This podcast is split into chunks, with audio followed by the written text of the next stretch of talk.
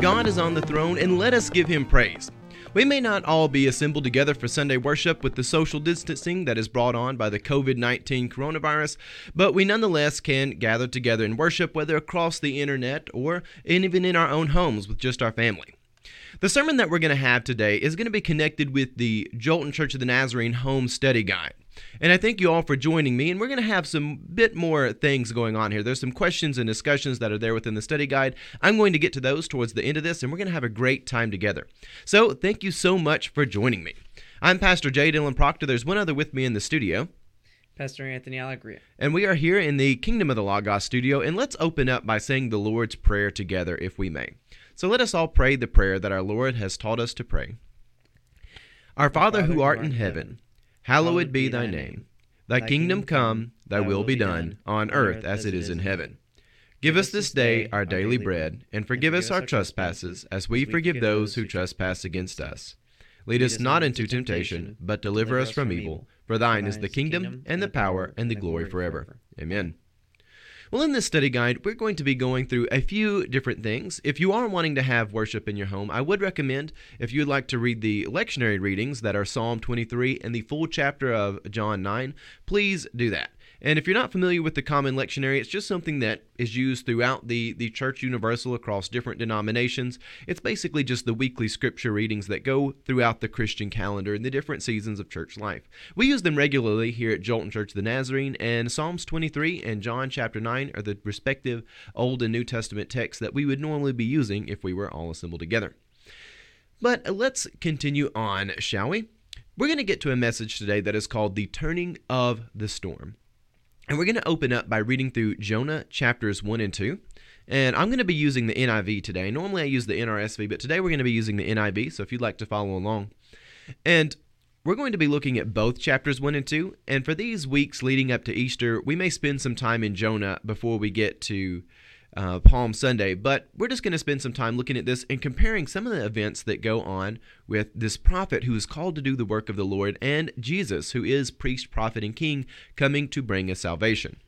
And there's a lot that we can learn in all of this, and it reminds us that even in the midst of storms, even in the midst of dark hours, God can come and make something beautiful out of your life. God has called us all to do his work. There's a priesthood of all believers, and even if we're at home, we can do wonderful work with God.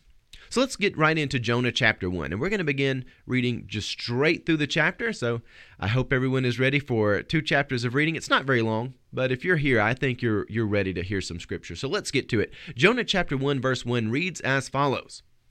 The word of the Lord came to Jonah, son of Amittai. Go to the great city of Nineveh and preach against it, because its wickedness has come up before me. But Jonah ran away from the Lord and headed for Tarshish. He went down to Joppa, where he found a ship bound for that port. And after paying the fare, he went aboard and sailed for Tarshish to flee the Lord. Then the Lord sent a great wind upon the sea, and such a violent storm arose that the ship threatened to break up. All of the sailors, they were afraid, and each cried out to his own God. And they threw cargo into the sea to lighten the ship. But Jonah had gone below deck, where he lay down and fell into a deep sleep. And in verse 6, the captain went to get him and said, How can you sleep? Get up, call on your God. Maybe he will take notice of us so that we will not perish. And then the sailors said to each other, Come, let us cast lots to go and find out who is responsible for this calamity. And they cast lots, and the lot fell on Jonah. So they asked him, Tell us, who is responsible for making all of this trouble for us? What kind of work do you do? Where do you come from? What is your country? What people are you? And in verse 9 he answered, I am a Hebrew, and I worship the Lord, the God of heaven, who made the sea and the dry land. And for this they, they were terrified. And they asked him, What have you done? They knew he was running away from the Lord because he had already told them so. The sea was getting rougher and rougher, so they asked him, What should we do to you to make the sea calm down for us? In verse 12, Jonah replied, Pick me up and throw me into the sea. He replied, And it will become calm. I know that this is my fault, that this great storm has come upon you. In verse 13, instead, the men did their best to row back to land. But they could not, for the sea grew even wilder than before. And then they cried out to the Lord, Please, Lord, do not let us die for taking this man's life. Do not hold us accountable for killing an innocent man, for you, Lord, have done as you pleased. Then they took Jonah and threw him overboard, and the raging sea grew calm.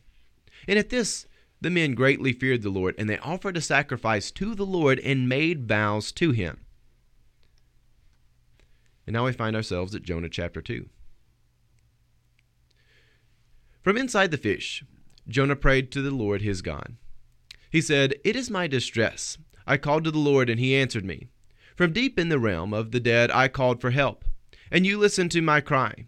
You hurled me into the depths, into the very heart of the seas, and the current swirled about me, and all your waves and breakers swept over me. I have been banished from your sight, and I will look again towards your holy temple. The engulfing waters threatened me, the deep surrounded me. Seaweed was wrapped around my head. To the roots of the mountains I sank down. The earth beneath barred me in forever. But you, O Lord, my God, brought my life up from the pit. When my life was ebbing away, I remembered you, Lord, and my prayer rose to you, to your holy temple. Those who cling to worthless idols turn away from God's love for them. But I, with shouts of grateful praise, will sacrifice to you. What I have vowed, I will make good. I will say, Salvation comes from the Lord. And the Lord commanded the fish, and it vomited Jonah onto the dry land. Now, one of the things that, that we find about this, um, other than the fact that I skipped verse 17 in, in chapter 1, we're going to come back to that in a bit. Jonah has done something quite fascinating. As a prophet, he thought that he could run away from the Lord. And this is something that we do as a people. Every conceivable force, both from within the heart and from the world around us, it can tempt us to turn from the path of righteousness. These forces are attempting to pull us into a storm that is disguised as peace and easiness. However, Jesus teaches us to be wise as serpents and innocent as doves, because temptation it is coming like a predatory animal and we must be prepared to overcome it. The prophet Jonah thought that he could escape the jurisdiction of God by going to Tarshish. This was about 2,500 miles to the west of Joppa, Jonah's port of origin. In contrast, Nineveh was about 500 miles to the east of Joppa. Therefore, Jonah was going about 3,000 miles away from where God told him to go. But Jonah was not just going 3,000 miles in the wrong direction, Jonah was turning his life towards a storm. He believed the lie that if he fled from Israel, then he could escape the authority of God. And this is not an uncommon belief. There are many forces in our world that try to claim a higher authority than God. The government, money, and even the object of our heart's desire will all try to take priority in our lives and tempt us to structure our decisions around their design. The many things that come to our world to guide our moral compass, to guide what we emphasize, what we think about, what we, we spend our time building our life towards, these things they can pull us away from God if we are not careful.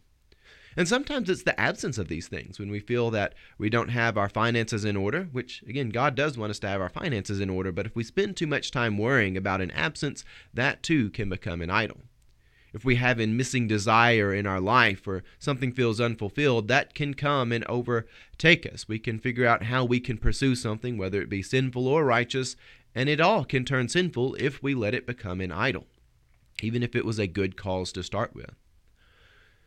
God looks at us and says, I want you not to turn into the storm, but to turn towards me.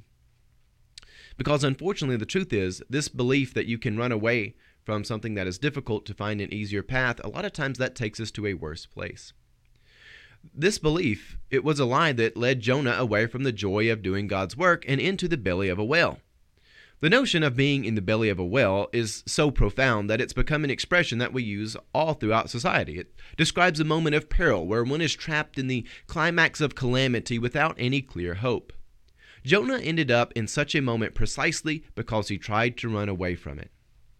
I want us to go back to chapter 1 and we're going to read verse 17. But before we do, I want us to contrast it with another verse. In verse 3, of of Jonah chapter 1 it says, "But Jonah ran away from the Lord and headed for Tarshish. He went down to Joppa where he found a ship bound for that port. And after paying the fare, he went aboard and sailed for Tarshish to flee from the Lord." So in that Jonah thinks that his destination is the Lord. Or excuse me, is away from the Lord in Tarshish. He thinks that's where he's going. But the Lord has provided something else. In Jonah chapter 1 verse 17 it reads, "Now the Lord provided a huge fish to swallow Jonah." And Jonah was in the belly of the fish for three days and three nights. Jonah thought that his destination was Tarshish, but in truth, his destination was the belly of the whale, the belly of the great fish, or if you've heard some of the other sermons I've preached on this topic, the belly of the megasketos, this great and terrible monster. But this is not where God wants us to be.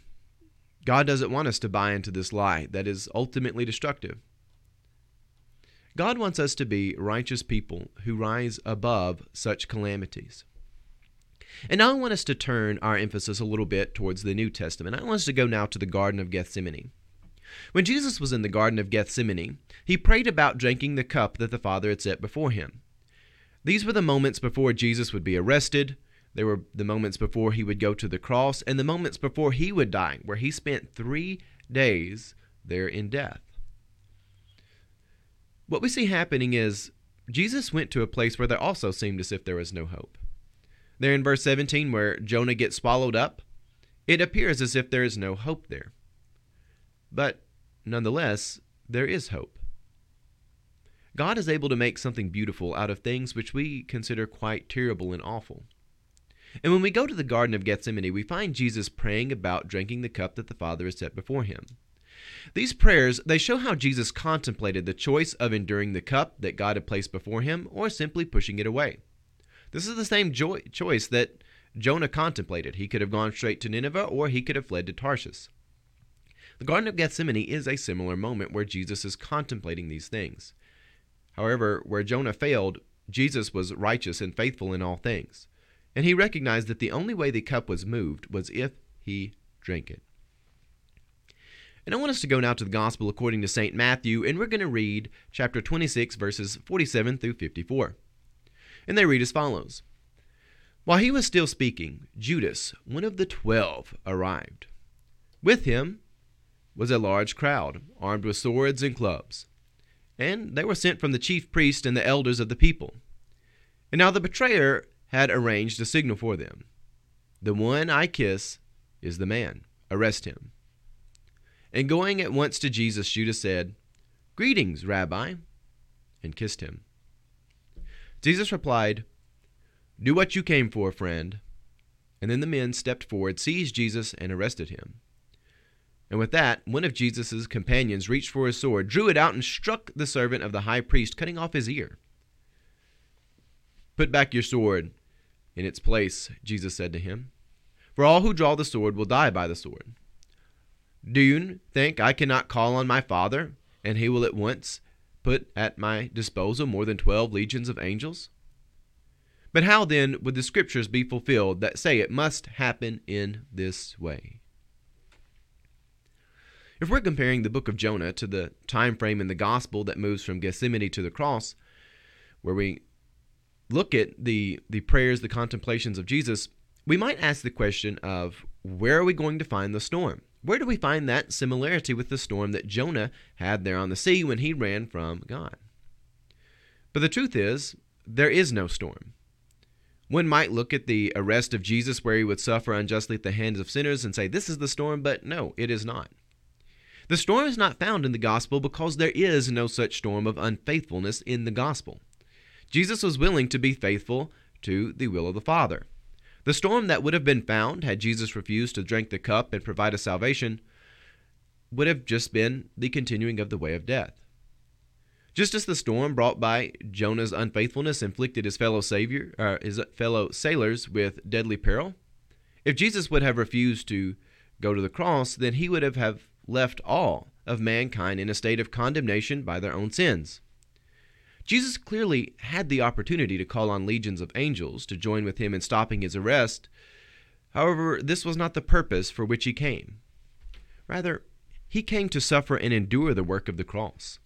And Jesus shows us that the righteous path that turns out of the storm, it can be just as painful as the one that turns into the storm.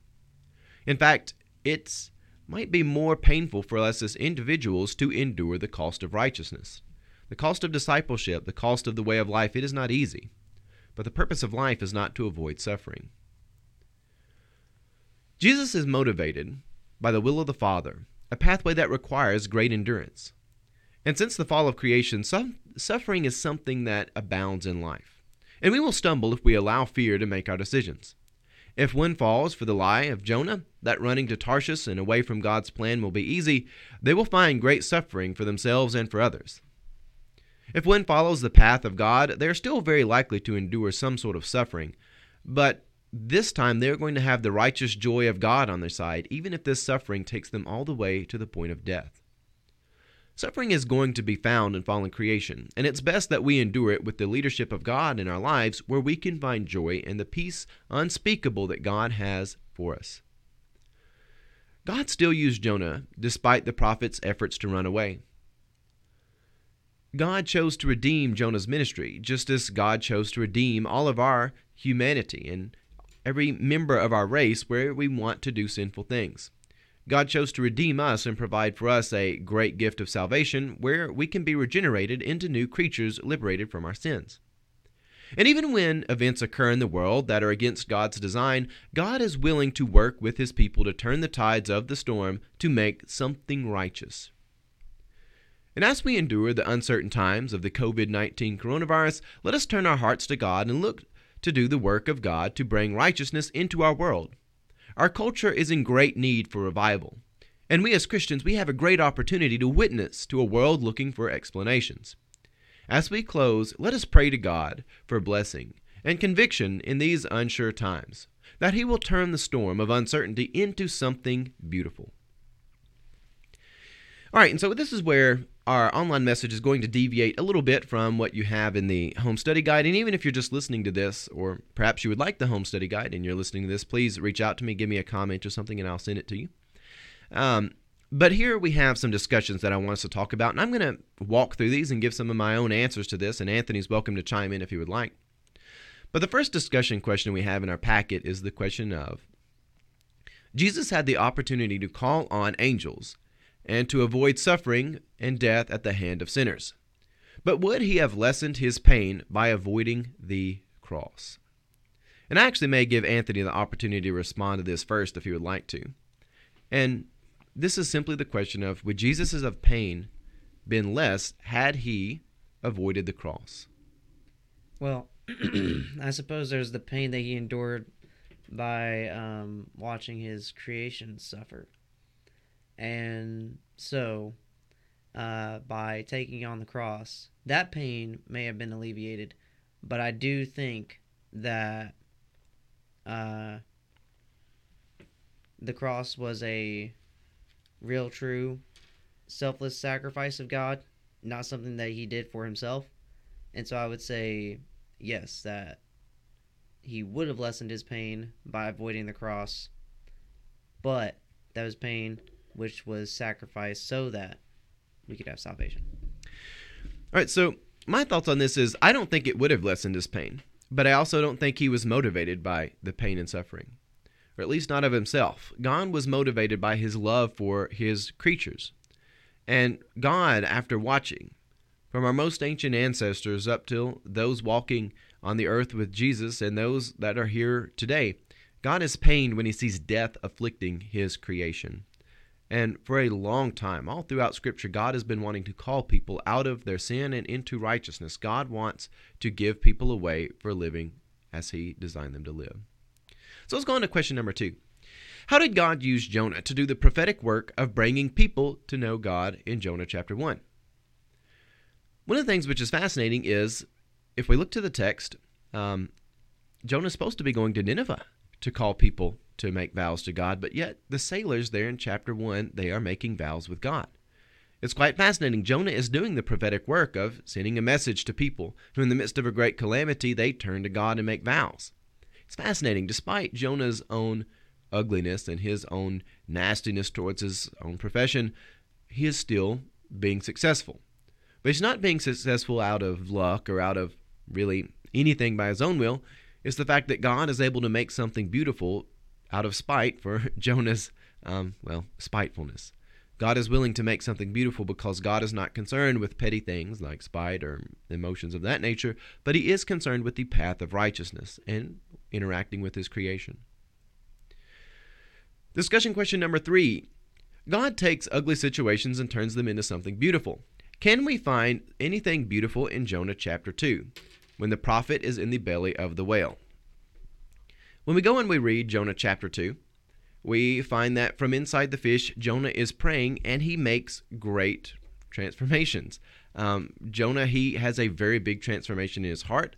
God is clearly convicting him, and good things are happening. He is returning back to God. And throughout chapter 2, we have a very different structure than chapter 1. We find that Jonah is actually doing something which is a bit poetic. He's basically giving a prayer, singing a song to God, saying, Look, I will look again toward your holy temple. The engulfing waters have threatened me, and the deep water surrounded me. Seaweed was wrapped around my head. The roots of the mountains I sank down to the earth beneath. But you, Lord, brought my life up from the pit. Fascinating, Jonah says this while still in the pit.